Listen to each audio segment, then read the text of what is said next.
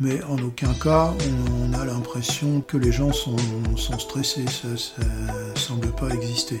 C'est un des éléments qui fait que dès qu'on arrive là-bas, euh, on peut décompresser extrêmement vite. C'est un des charmes de, de ces endroits. Salut à toutes et à tous, je m'appelle Charlotte. À travers Évasion, je vous parle de voyages sous toutes ses formes, seul ou accompagné en avion, en van ou à pied, en France ou à l'autre bout du monde. J'invite différentes personnes à parler de leurs évasions à travers le monde. Aujourd'hui, nous nous retrouvons pour un épisode très spécial. Nous sommes avec mon grand-père pour parler des Cyclades, les îles paradisiaques en Grèce. Il a eu l'occasion d'y aller des dizaines de fois, de fouler le sol de ces îles sublimes, aux paysages à couper le souffle, aux habitants accueillants, aux maisons blanches et à l'eau turquoise. Daddy, mon grand-père, nous parle de ces îles avec passion. Il nous livre ses bonnes adresses, ses conseils ou encore des idées d'itinéraire. Un épisode qui donne envie de soleil. Je vous propose de partir pendant quelques minutes dans les Cyclades en compagnie de mon grand-père. Bienvenue dans Évasion. Coucou Daddy, comment vas-tu? Ça va, très bien. Super. Alors aujourd'hui on va parler un petit peu de tes nombreux voyages dans les Cyclades. Donc pour commencer, est-ce que tu pourrais nous dire quand est-ce qu'a été ta première fois dans les îles euh, grecques? Alors la première fois, je pense que j'étais tout jeune. J'étais parti avec un groupe euh, de jeunes, avec euh, ça s'appelait à l'époque le Touring Club de France, et mes parents m'avaient offert un, voyage au cours de l'été. je pense que c'est l'année 1963 nous étions partis à une, une vingtaine de jeunes. Donc nous avons circulé dans la Grèce continentale, donc les sites principaux antiques, euh, euh, Athènes, Olympie, Épidore, euh, Delphes, etc. Et nous sommes allés faire une petite escapade à Mykonos où nous sommes restés, euh, si je me souviens bien, environ deux, jours. Donc à l'époque, nous avions pris un bateau qui était vraiment un bateau qu'on estimerait maintenant assez ancien, hein, euh, comme on faisait à l'époque là-bas, euh, mais assez folklorique avec beaucoup de personnes assez âgées, assez rustiques qui faisait le trajet entre le Pirée, euh, donc qui est le port d'Athènes, et Mykonos. Le bateau s'arrêtait dans quelques îles euh, dont je ne me souviens plus des noms, et il y avait sur ce bateau des gens plutôt euh, ruraux qui revenaient avec des bagages un peu particuliers, c'est-à-dire c'était des, grands draps noués avec des choses à l'intérieur et puis il y avait même euh, des animaux. Je me souviens que dans ce bateau, il y avait euh, des gens qui avaient des sortes de mini poulaillers, euh, voilà, qui étaient quand même plutôt folkloriques. Mon souvenir est que, comme ça se produit assez souvent en mer Égée, nous avons eu une tempête très importante liée au vent que l'on appelle le meltem, qui souffle du sud vers le nord et qui est extrêmement violent et qui déchaîne aussi euh, la mer. Et donc le bateau, il voguait comme il pouvait, il faisait un bruit terrible et euh, il y avait beaucoup de gens malades sur ce bateau et c'était vraiment euh, très, très particulier. Cela étant, on est arrivé à Montport, à Mykonos, et donc le but culturel n'était pas tellement Mykonos, mais c'était d'aller visiter l'île qui se trouve à proximité qui s'appelle Delos. Delos qui est un ancien sanctuaire euh, sur une île où il n'y a actuellement que ça, il n'y a aucun, habitat, aucun restaurant, rien du tout, c'est une visite d'un site euh, antique. Voilà, donc euh, alors de Mykonos on a donc pris un petit bateau sur lequel nous étions peut-être une quarantaine dans une mer aussi agitée, euh, donc avec un voyage un peu folklorique. Voilà, et nous avons euh, dormi à Mykonos, je pense, deux nuits de suite, dans un endroit euh, superbe. À l'époque, il y avait évidemment pas tout ce que l'on peut rencontrer maintenant au niveau des villas, des habitats, des boutiques, etc. C'était une île assez peu connue. Voilà pour mon premier contact avec les îles grecques. Donc ça, c'était donc ma, jeunesse lointaine. Et ensuite, nous sommes retournés, donc Eliane et moi, un été, je pense vers 1990. Et là, nous avons pris un voyage plus ou moins organisé à destination de euh, Santorin et Paros. Nous sommes restés 3-4 jours à Paros. Là, nous avions loué une mobilette et ça a été un petit peu folklorique parce que c'était moi, j'ai pas l'habitude de conduire les mobilettes, surtout que c'était une mobilette particulière. Euh, de, je me souviens de marque Yamaha, mais il y avait un changement de vitesse sur la mobilette. Et eh ben, j'ai eu beaucoup de mal à m'habituer à la, à la mobilette et nous avons failli euh, tomber X fois, surtout au démarrage, parce que j'arrivais mal à synchroniser l'embrayage et l'accélérateur. Et la mobilette euh, se cabrait et Eliane qui était derrière avait tendance à tomber. Mais bon, on a fait pas mal de kilomètres avec la mobilette.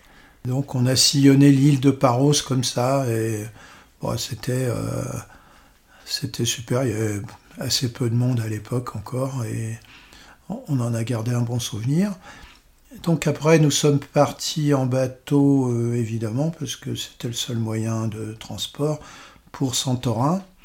Et là, à Santorin, c'était notre premier contact. Et euh, on a été évidemment émerveillés par le premier, l'arrivée euh, dans Santorin en bateau. Et à l'époque, les bateaux on n'était pas condamnés à rester dans une pièce enfermée. L'arrivée dans Santorin est absolument magique dans le golfe de Santorin en bateau. Et bon, pour la première fois qu'on y venait, c'était vraiment magnifique.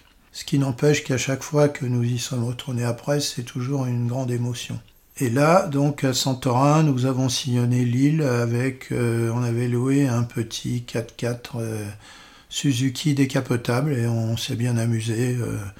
à l'époque, il n'y avait pas beaucoup de routes très bien, très bien asphaltées et on est allé dans des coins avec le 4x4. on s'est bien amusé.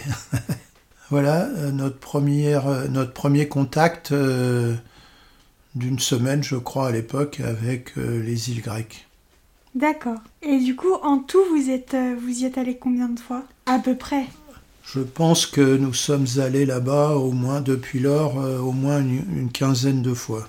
Est-ce que tu pourrais nous parler un petit peu des différentes îles que vous avez pu visiter, enfin celles qui t'ont vraiment marqué et que tu recommandes aux personnes qui écoutent? Alors, euh, c'est un peu difficile parce que même si euh, beaucoup de gens pensent que les Cyclades, c'est euh, une espèce d'unité formelle, et en fait, elles sont toutes extrêmement différentes et ont chacune leur charme. Alors, bon, je dirais que on a eu longtemps, évidemment, euh, tendance à classer en numéro 1 euh, Santorin parce que euh, c'est un paysage absolument extraordinaire, unique au monde.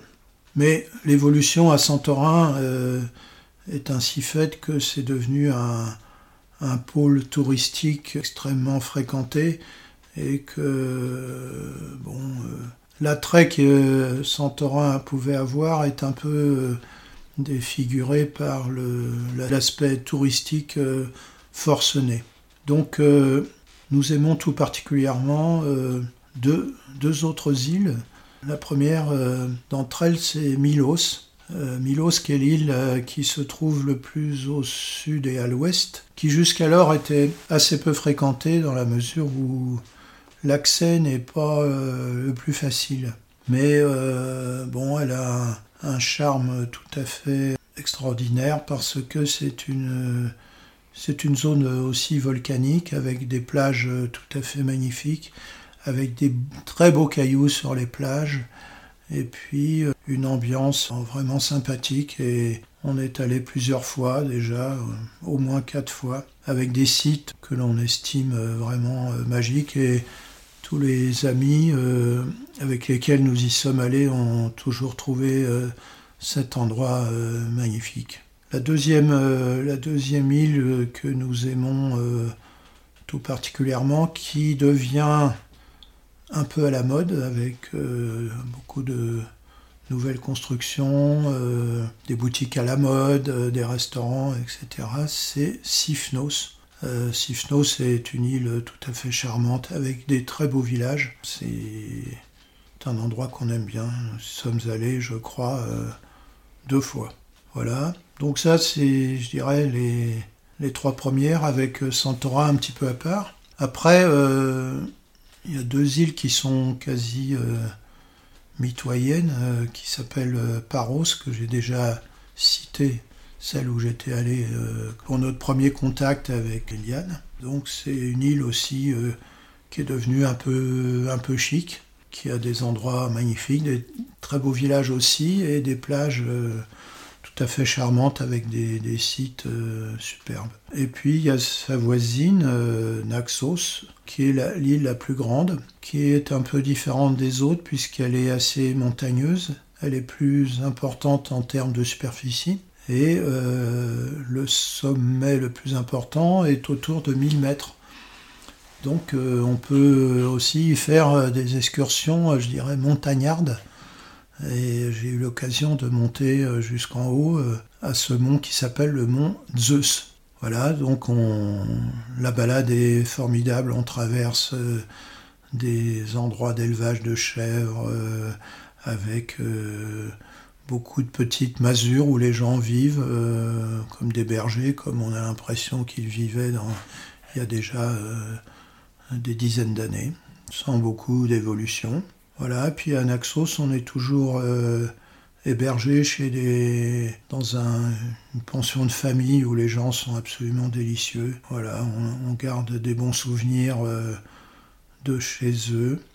Sont des gens attachants et qui chaque année euh, continuent à nous envoyer leurs vœux. D'ailleurs, je les ai reçus à nouveau cette année de la part de la famille qui s'appelle Birikos. Donc le palmarès euh, qui n'a rien d'original parce que euh, ce sont les îles les, plus connues. Alors après, euh, il y a des îles un peu à part, moins importantes et moins connues encore que la première d'entre elles que je vais citer qui s'appelle Amorgos est célèbre parce que c'est à cet endroit qu'a été tournée une partie du film Le Grand Bleu.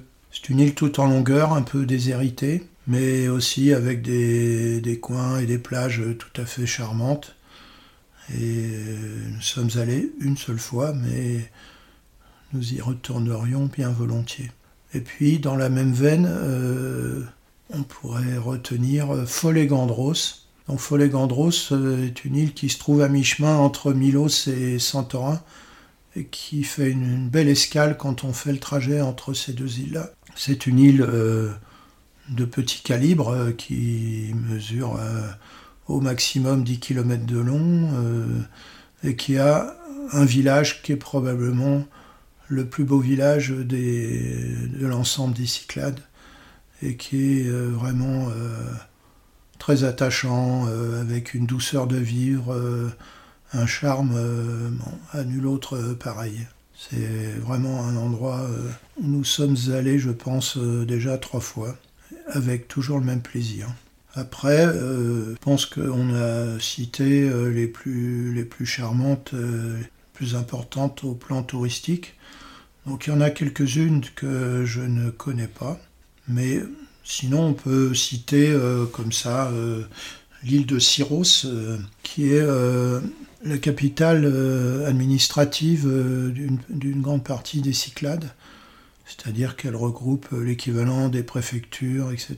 Donc c'est une île avec un port marchand un petit peu important, euh, bon, qui n'a pas effectivement le charme touristique euh, des autres îles, qui n'est pas désagréable.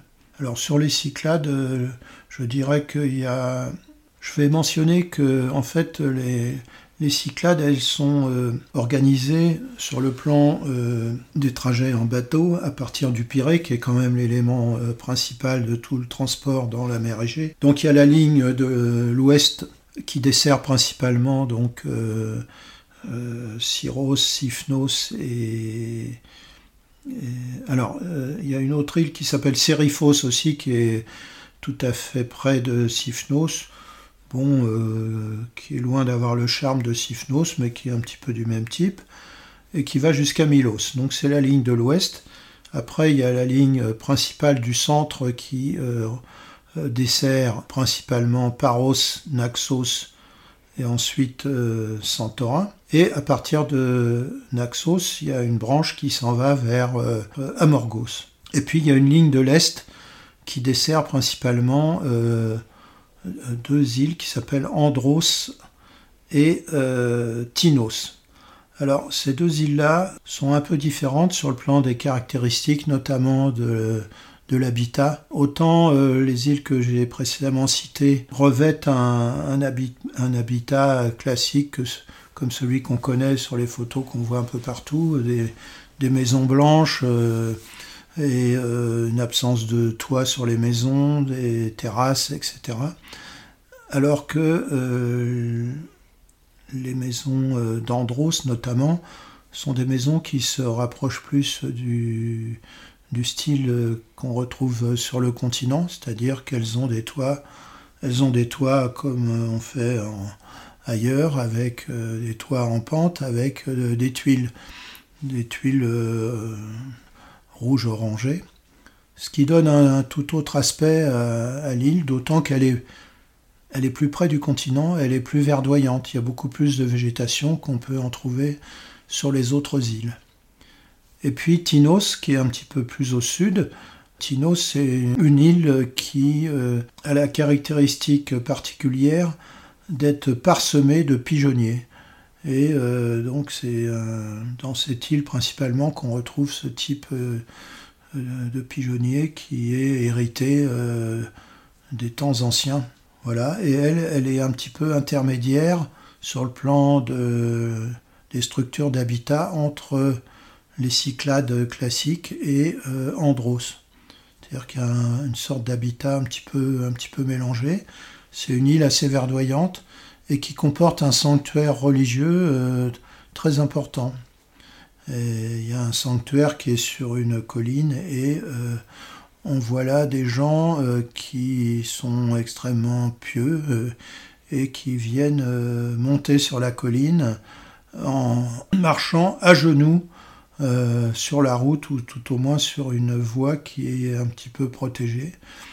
Et c'est il y a une montée qui est extrêmement longue et les gens montent ça à genoux et arrivent en haut à cette cathédrale orthodoxe renommée dans toutes les, Cyclades. Et donc il y a régulièrement des pèlerinages euh, et des réunions euh, religieuses à, cet endroit-là. Je crois qu'on a fait le tour euh, des principales Cyclades. Est-ce que tu aurais un itinéraire à nous recommander parmi les îles que tu nous as citées, quelque chose à faire qui est pratique, par exemple avec un trajet en bateau ou et que tu recommandes parce que les îles sont absolument magnifiques? Alors, euh, c'est, un peu euh, difficile. Ça dépend, euh, je dirais, à qui, à, qui ça s'adresse. Bon, il y a des endroits, effectivement, bon, quand on n'est jamais allé, qui méritent le déplacement pendant 48 heures. Hein. c'est l'île que j'ai citée au début, à savoir Santorin. Je crois que d'aller euh, dans les îles grecques sans avoir vu une seule fois cette île absolument magique euh, par son décor, euh, c'est quand même assez intéressant. Donc je trouve personnellement que si on veut se consacrer uniquement aux îles, de, de, prendre un vol, un vol sec dans la mesure du possible pour Santorin, c'est assez intéressant, ça évite de passer par Athènes et d'être obligé de prendre euh, soit un bateau au Pirée, c'est-à-dire d'aller de l'aéroport au Pirée, ensuite de prendre un bateau au Pirée, bon, ça va. Ça fait perdre un peu de temps si on est pressé par le temps.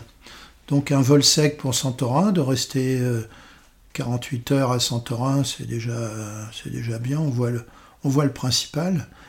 Et puis après, de Santorin, de prendre un bateau pour euh, se rendre. Alors, euh, il y a différents choix.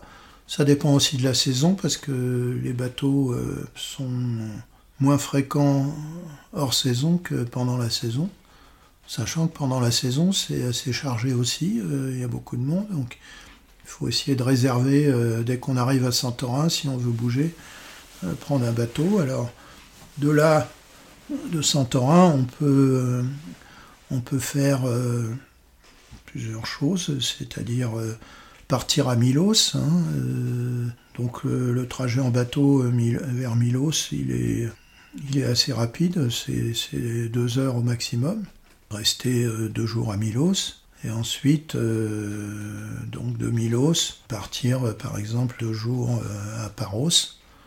Et puis, il est toujours possible soit de retourner à Santorin pour faire le vol de retour, si c'est sur une semaine, soit de trouver un vol qui part de Paros euh, vers Paris avec une escale euh, à Athènes, c'est-à-dire prendre un vol euh, intérieur Paros-Athènes et après Athènes-Paris.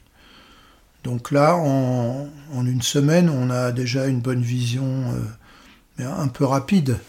Le plaisir, pour moi, c'est d'y rester plus longtemps, évidemment, mais ça peut donner déjà un premier itinéraire. Alors, il y en a euh, une autre possibilité, c'est à partir de Santorin, euh, c'est d'aller euh, à Paros en bateau.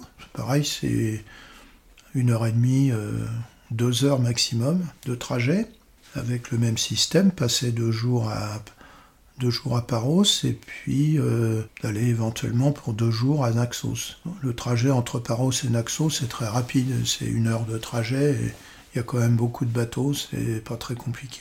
Donc euh, ça, c'est pour quelqu'un qui n'a jamais euh, voyagé dans ce secteur-là et qui euh, veut découvrir les îles.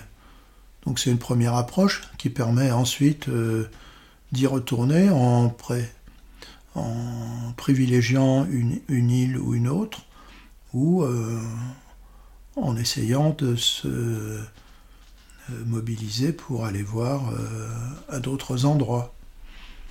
Puisque chacune des îles est différente et chacune a un charme euh, différent, tout en sachant qu'on y retrouve une ambiance toujours accueillante, chaleureuse, qui les fait toujours beau. Rien n'est compliqué dans ces îles-là.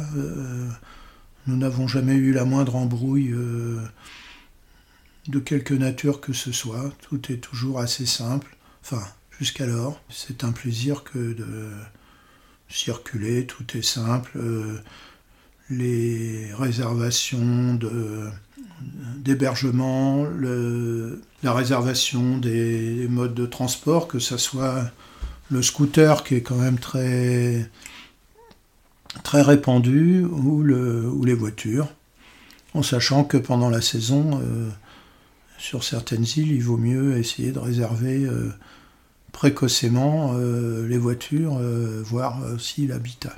Quel type de voyage tu recommandes de faire dans les Cyclades? Est-ce que c'est plus du coup un road trip? Est-ce que c'est plus un voyage en famille? Est-ce que c'est plus en couple? Est-ce que c'est plus... Qu'est-ce que tu recommandes le plus? Qu'est-ce qui est pour bah. toi le plus pratique peut-être? Bah, Je pense que c'est valable pour tout le monde. Hein. On a eu l'occasion de donner aussi ce type de conseils à un certain nombre d'amis soit qui partaient effectivement euh, seul ou en couple, euh, à deux en couple. Euh, bon là c'est relativement simple parce que à mon avis, à deux il n'y a pas absolue nécessité de réserver à l'avance, donc on peut partir avec un vol sec et une fois arrivé sur place, on se débrouille toujours pour trouver un véhicule et un logement. Ensuite, si on est un peu hors saison, c'est-à-dire juin ou septembre, en ce qui nous concerne, il est bien rare que l'on réserve d'avance sauf euh, dans les endroits euh, un petit peu peuplés, je dirais, de touristes, et euh, dans les endroits où on a des très bonnes adresses où on est content de retourner. Comme chez Georges, par exemple. Comme chez Georges à Santorin, comme chez Birikos à Naxos, comme chez Gloranicia à Milos, comme chez Maria à Pharos, Pharos étant un village de Paros. Donc euh, ça, c'est pour des, personnes euh, qui voyagent, euh, je dirais, en petits groupes, enfin à deux, un ou deux. Après, sur le plan en famille, en général, si c'est en famille avec des enfants, c'est pas plus compliqué, mais c'est en général pendant les vacances scolaires, hein, inévitablement. Et là, il y a nécessité, à mon avis, de réserver parce que ce sont des endroits qui deviennent beaucoup plus fréquentés qu'ils ne pouvaient l'être il, y a 20 ans. Donc euh, là, c'est assez utile d'avoir euh, des bonnes adresses et de, les réserver relativement longtemps à l'avance. Moi, mon point de vue, c'est que, hormis la formule découverte initiale, comme je l'ai dite, euh, tout à l'heure, après, je pense qu'il y a un certain agrément à rester un certain temps sur la même île. Parce que de vouloir en, voir trop euh, au cours du même voyage, moi je trouve que c'est un peu préjudiciable. On n'a pas vraiment le temps de s'imprégner. Pour les voyages en famille, donc, euh, j'ai expliqué qu'il fallait mieux euh, réserver à l'avance aussi bien le, logement que, que, le véhicule. Parce que, évidemment, sur les îles, on peut aussi circuler avec euh, les transports en commun, euh, les autobus. Euh, bon, alors sur les îles où il y a beaucoup de touristes, par exemple à Santorin, l'autobus c'est un peu infernal parce que il y a beaucoup beaucoup de monde dans les bus et bon même s'il y en a relativement fréquemment, c'est pas c'est pas tellement simple. Ça m'est arrivé de prendre, mais c'est un peu compliqué. Donc en ce qui me concerne, la location de voiture euh, me paraît être euh, la plus facile, euh, d'autant que le, réseau routier est relativement bon. voilà, et que ça pose pas de problème. On n'a jamais de problème de, stationnement bien particulier, hormis à Santorin, qu'il n'y a pas vraiment de police sur les routes. Donc euh, on n'a pas beaucoup de, risques particuliers. Euh, si on conduit tranquillement, euh, tout se passe toujours bien, il n'y a pas de problème. Voilà. Est-ce que tu penses que les Cyclades, c'est une bonne destination pour voyager seul? Oh oui, tout à fait. Tout à fait, parce que c'est un endroit très, très sécurisé. On est, moi, j'ai jamais été inquiété par qui que ce soit la population est extrêmement euh, charmante. Euh, bon, euh, peut-être qu'il y a des endroits où, par exemple, tard dans la nuit, dans certains endroits où il y a des, beaucoup de discothèques avec des gens un peu alcoolisés, peut-être que ça peut être un, peu contraignant, mais c'est. Moi, j'ai jamais vu de danger particulier. Hein. Pas vraiment de vol significatif. On peut on peut laisser des affaires dans une voiture. Euh, bon, euh, on n'a jamais été volé, on n'a jamais eu de problème particulier. Donc je pense que de voyager seul, euh, c'est tranquille. On peut trouver en plus à loger chez l'habitant, juste louer une chambre. Ça coûte pas très cher et c'est assez facile. c'est assez facile à trouver.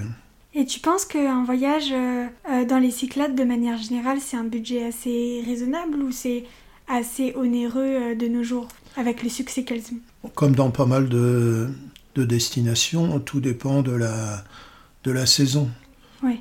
Il est sûr qu'il y a un certain engouement pour cette destination-là. Donc euh, au moment de, des vacances d'été notamment, euh, c'est un peu... Euh, ça devient un petit peu beaucoup plus cher que ça pouvait être avant. Les, les prix ont pas mal augmenté pendant cette période-là. En revanche, dès que l'on sort de la zone euh, des vacances euh, d'été des Européens, eh bien, euh, les prix sont beaucoup, beaucoup moindres. Hein. C'est-à-dire, pour avoir un ordre d'idée, en gros, une chambre, enfin, quand je dis une chambre, oui, c'est une belle chambre ou un studio On peut trouver ça dans la plupart des îles à 40, entre 40 et 50 euros par nuit pour deux personnes, avec le petit déjeuner, souvent.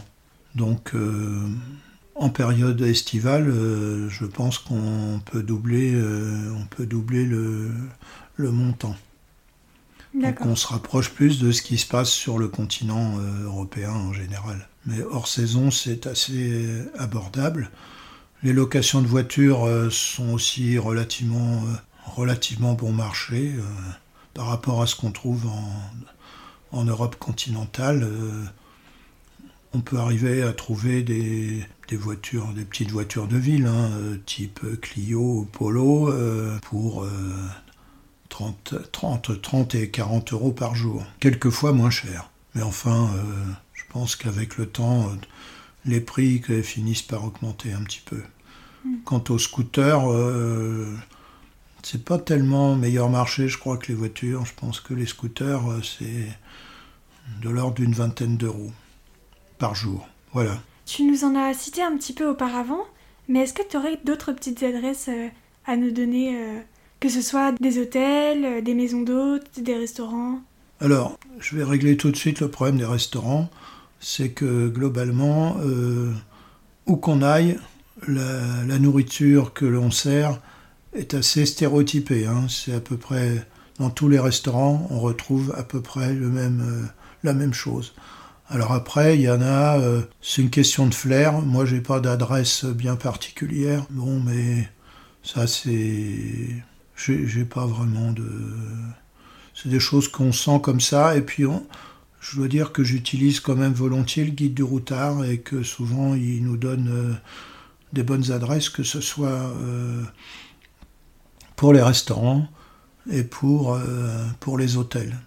Ceux que j'ai cités tout à l'heure, donc, euh, c'est-à-dire euh, Biricos à Naxos, je l'avais trouvé dans le routard. J'ai vu qu'il avait disparu du, guide du routard pour des raisons que je ne connais pas, mais je crois savoir qu'ils ont euh, créé une grande extension. La famille s'est approprié l'hôtel, c'est-à-dire que les enfants ont succédé aux parents et ils ont construit un hôtel euh, bon, avec une autre, euh, une autre ambiance que le logement qu'ils proposaient auparavant, et je pense que c'est pour cette raison qu'ils ont disparu du, du routard. Je pense qu'ils sont toujours aussi gentils et leur hôtel est très bien situé à 300 mètres d'une belle plage, euh, dans un endroit sympathique. À Santorin, donc, il y a une, petite auberge, je crois qu'on peut appeler ça comme ça, euh, euh, qui s'appelle Chez Georges et qui est un endroit euh, tout à fait charmant dans un village qui est un petit peu à l'écart de la foule touristique. Un village qui n'a pas de charme du tout, mais un endroit extrêmement préservé avec un accueil par la famille de Georges Georges étant un, habitant de longue date de Santorin et qui a épousé une Anglaise et euh, qui est absolument charmante aussi. Et c'est un, je pense que c'est l'endroit où nous sommes allés le plus souvent, au moins, euh, je dirais, sept ou huit fois. Nous avons envoyé pas mal d'amis euh, chez eux et quand nous arrivons là, c'était encore le cas voilà deux ans, ils nous accueillent à bras ouverts en nous embrassant. Enfin, c'est c'est tout à fait euh, charmant. Euh, ils nous font un petit prix, enfin, ils s'occupent de nous louer la voiture. Enfin, c'est, c'est charmant. Hein. On ne peut pas dire euh, grand-chose de plus sur cet endroit-là. Après, on a une autre très bonne adresse à Milos, qui est juste avant d'entrer à Apollonia, je crois. Euh, oui, la ville, c'est Apollonia. Juste avant d'entrer dans la ville, sur la droite, euh, c'est un ensemble de petits bungalows euh, à la mode cycladique qui s'appelle Glaronicia Hotel, qui est tenu par un couple de, jeunes qui ont entre 35 et 40 ans et qui sont aussi absolument charmants, qui ont un endroit très sympathique avec une piscine, un petit déjeuner absolument euh, magique qui est très bien situé. Voilà, donc c'est une bonne adresse aussi. Alors ensuite, à Follet-Gandros, j'ai une bonne adresse d'un hôtel, bon, qui est un peu plus, un peu plus chic. et puis, donc, j'ai parlé aussi à, à d'une sorte de maison d'hôte qui s'appelle Chez Maria et qui est située à Pharos. Pharos étant un endroit délicieux, un peu hors du temps, un minime village avec une, un minime port, une plage euh, tout à fait charmante, euh, une église sur un, petit promontoire, euh, à l'écart de tout, dans le plus grand calme. Alors après les autres endroits privilégiés, j'ai un autre endroit sur Amorgos, je crois que ça s'appelle Catapola, et c'est un hôtel tout à fait charmant, avec des belles terrasses, tenu aussi par un couple assez jeune et vraiment agréable. J'ai envoyé des gens assez récemment à cet endroit-là et euh, ils ont été ravis. Et ça, c'est pareil, je te le, je te le retrouverai. Mhm. Pas de souci. Voilà. Super, ça donne envie. Que penses-tu de l'ambiance sur place? De l'ambiance? Ouais. Est-ce que c'est plutôt euh, vacances ou est-ce que c'est plutôt douceur, assez calme, ils profitent de la vie euh, Ou est-ce qu'ils sont plutôt, euh, j'imagine pas qu'ils soient stressés ou quelque chose comme ça par exemple bah, euh, La première chose qu'on peut dire, c'est qu'effectivement, il n'y a pas de stress. Hein. Quand on arrive là-bas, tout est simple et manifestement, les gens ne sont pas stressés. Ce qui est sûr, c'est que l'ambiance est quand même très touristique, en ce sens que beaucoup de gens euh, vivent là-bas du tourisme. Après, il y a des, zones euh, encore euh, assez rurales, hein, surtout, surtout dans certaines îles, comme Naxos, où l'île étant assez étendue, il y a encore pas mal de personnes qui, qui vivent de l'élevage, de la culture. Même à Santorin, il y a beaucoup de vignes, hein, malgré tout, on voit beaucoup de vignes. Et puis, il y a une culture du pistachier, hein, qui est très particulière à Santorin. Euh, il y a des plantations entières d'arbres à pistache et beaucoup de vignes. Sur les autres îles, ma foi, euh, il n'y a pas vraiment euh, de culture très particulière. Il y a beaucoup de gens qui ont des lopins de terre qui font pousser ou élever ce dont ils ont besoin, euh, que ce soit euh, des végétaux ou euh, éventuellement quelques animaux, cochons, moutons, poules. Mais en aucun cas, on, a l'impression que les gens sont, stressés. Ça ne semble pas exister. C'est un des éléments qui fait que dès qu'on arrive là-bas, on peut décompresser extrêmement vite. C'est un des charmes de ces endroits. Est-ce que tu pourrais nous parler d'un moment dans les Cyclades que tu oublieras jamais? Dans n'importe, quelle euh, année, n'importe quelle île?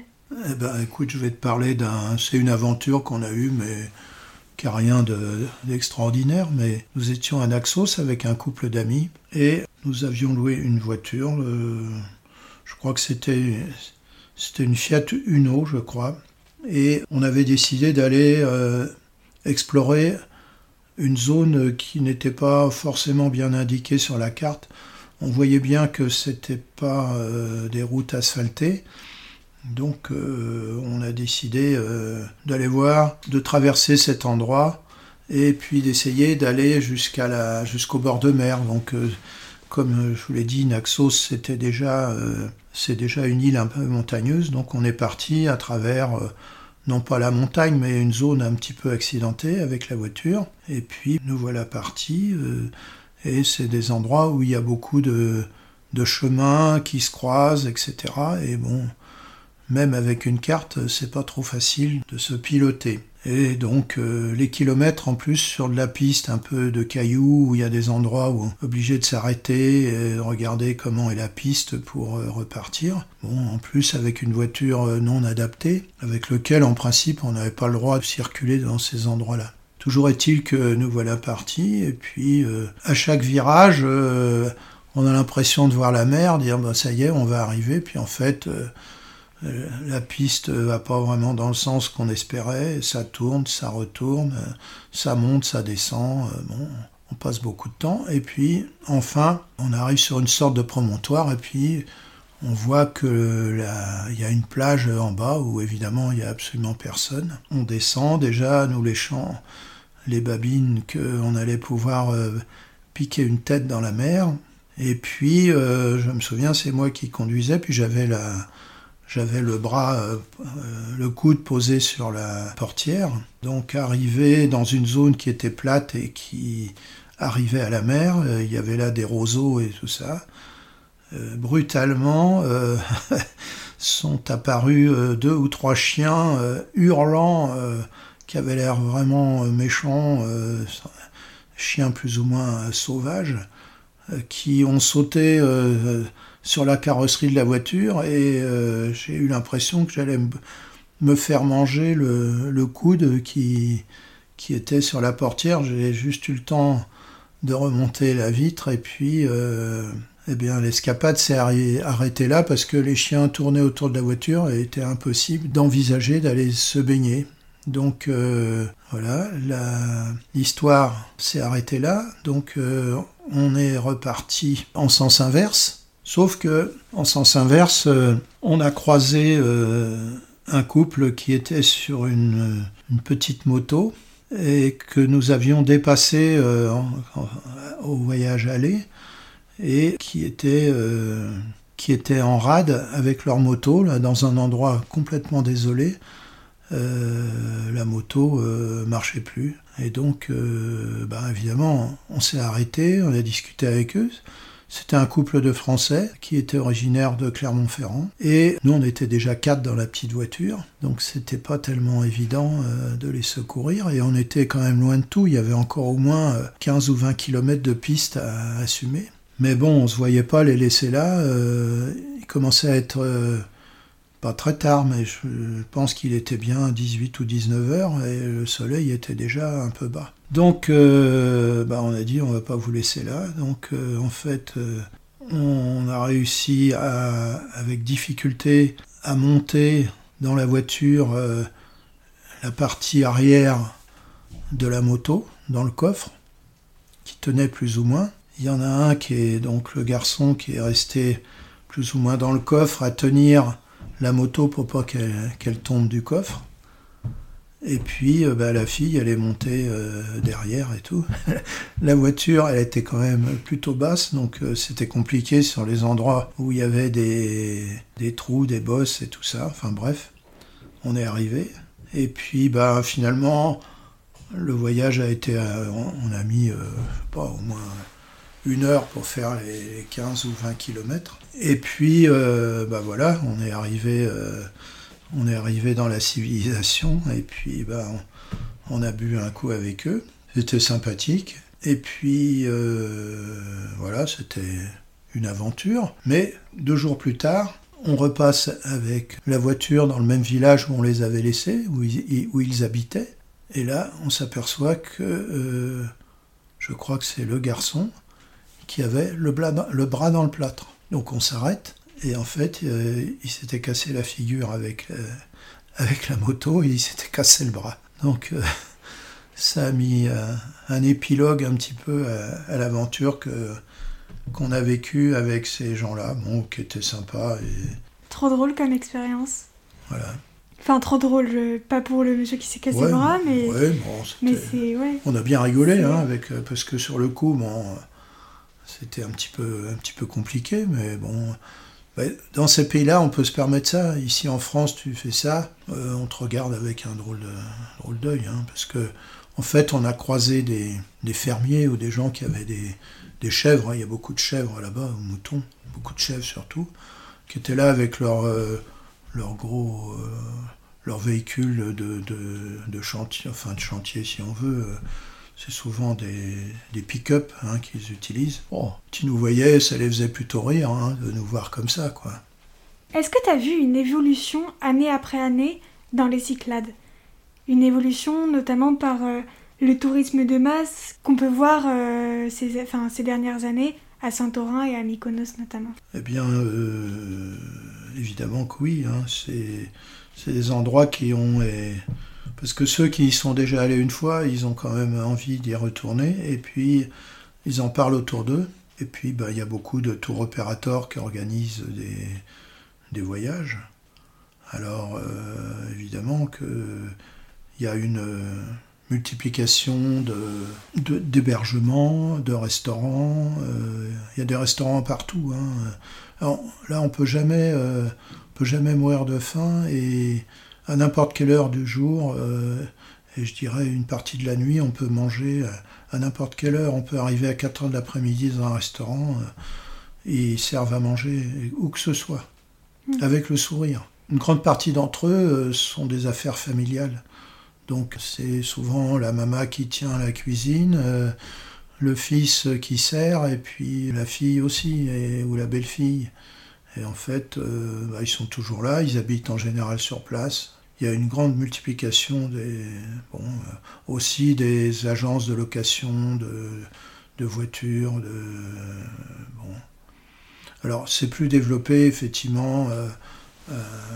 Le pire, c'est Santorin, parce que Santorin a une particularité, c'est que c'est aussi une escale pour les bateaux de croisière, les énormes bateaux euh, qui transportent 2, euh, 3 ou 4 000 personnes, qui font escale assez souvent dans, la rade qu'ils appellent la, Caldera. Il y a souvent 3-4 euh, bateaux qui déversent tout un flot de touristes qui sont là juste pour quelques heures, voire une journée et bon, qui se répandent dans les rues de l'endroit où, on les, où on les pose. Et alors ça a fait se développer beaucoup de, de bijouterie, euh, de magasins de souvenirs de toutes sortes, euh, de pizzerias, de, de fast-food, euh, bon, enfin, des choses qui sont pas forcément, forcément charmantes, quoi. Donc évidemment, ça s'est beaucoup développé. Santorin, c'est vraiment le pire, et bon, la dernière fois j'y suis allé, je me suis dit que bon, j'avais plus trop envie d'y retourner. Bon, après, euh, c'est un, une escale assez, assez, comme je l'ai expliqué au début de notre entretien, c'est une escale assez, euh, assez pratique quand même. Et puis nous, on aime bien retourner une journée ou deux chez Georges. Mais ça reste quand même des îles assez authentiques pour la majorité d'entre elles. Oui. Oui. Oui. D'accord. Est-ce que tu aurais un ou deux conseils à donner à des personnes euh, qui, pour la première fois, voudraient voyager dans les Cyclades? Bah, Je dirais que ça. Il faut essayer de, de s'y rendre euh, en dehors des périodes où, l'Europe entière euh, est en vacances, parce que les choses changent du tout au tout, à la fois sur le plan financier, puis sur le plan de l'ambiance générale, et sur le plan de la facilité à, à, se loger, à louer des voitures. Donc euh, ça c'est sûr que dans la mesure du possible, c'est sûr que c'est ce qu'il y a de mieux à faire. Après, si on est dans un laps de temps relativement serré, de prendre des vols qui vont directement sur les îles est quand même plus intéressant, à savoir prendre des vols, même si on fait escale à, Athènes, de prendre des vols qui sont effectués par les compagnies grecques, c'est-à-dire de Paris prendre Aegean, Aegean Airlines ou Olympic Airways, parce que c'est ces compagnies-là qui peuvent assurer euh, la continuité sur les vols intérieurs. Alors si on, en revanche on réussit à avoir, il y a quelques vols directs de Paris à Santorin, là c'est tout bon. Mais sinon, il faut essayer de partir le matin, euh, le premier vol avec Aegean Airlines qui amène à 10h du matin à Athènes, d'avoir la correspondance pour une des îles où il y a des aéroports, c'est-à-dire euh, Milos, Paros, Naxos, Santorin. Ce sont les principaux. et Mykonos. Alors, je n'ai pas parlé de Mykonos, euh, je ne sais pas si tu l'as remarqué, mais Mykonos, euh, j'y suis juste passé une journée avec des amis pour aller à Delos, parce que c'est la voie d'entrée de Delos. Mais euh, Mykonos, euh, l'ambiance là, euh, jet set, me convient pas du tout. En plus, tout est hors de prix. bon, l'île est charmante, je crois, mais je me sens pas à l'aise dans cette ambiance-là. Voilà pour, les, pour la facilité de transport. Après, en période, je dirais, de vacances scolaires, ben, il faut s'y prendre un peu à l'avance, à la fois pour réserver les vols, euh, parce que ça c'est quand même le facteur limitant. Alors après, on peut aussi, euh, ce qui est plus économique, c'est de prendre des vols euh, Paris-Athènes hein, sur des compagnies low cost, et puis après prendre le bateau au Pirée vers les îles par rapport au choix qu'on a fait. Ça, c'est si on a un peu plus de temps. Un peu plus de temps, c'est plus économique, et puis le voyage en bateau, c'est plutôt, euh, plutôt assez sympathique, ça coûte moins cher que l'avion. Hein, parce que les vols intérieurs grecs euh, sont relativement chers. Inversement, dans la mesure où ça économise éventuellement une nuit d'hôtel à Athènes, bon, euh, ça compense un petit peu, surtout pour le retour. Parce que au retour, si on a un vol qui est prévu à une heure à Athènes, de rester dans une île et puis de prendre le bateau, euh, peut y avoir un aléa, une tempête ou un problème qui fait que eh ben, on se retrouve sans pouvoir prendre son vol à, Athènes, mhm. ce qui est fâcheux pour le retour. Comment définirais-tu les Cyclades en trois mots? En trois mots pour, les touristes, je dirais que c'est euh, la météorologie toujours favorable, même si on a des jours où il y a du vent. Donc assurance du beau temps. Après, euh, accueil, hein, la qualité de l'accueil de tous les gens. Et puis, euh, je dirais, ambiance, l'ambiance. Donc météorologie, accueil, ambiance. Merci beaucoup Daddy pour cette évasion dans les Cyclades. Super. Euh, je suis toujours heureux d'en parler, puis ça me donne l'impression d'avoir fait un petit voyage. Très beau petit voyage.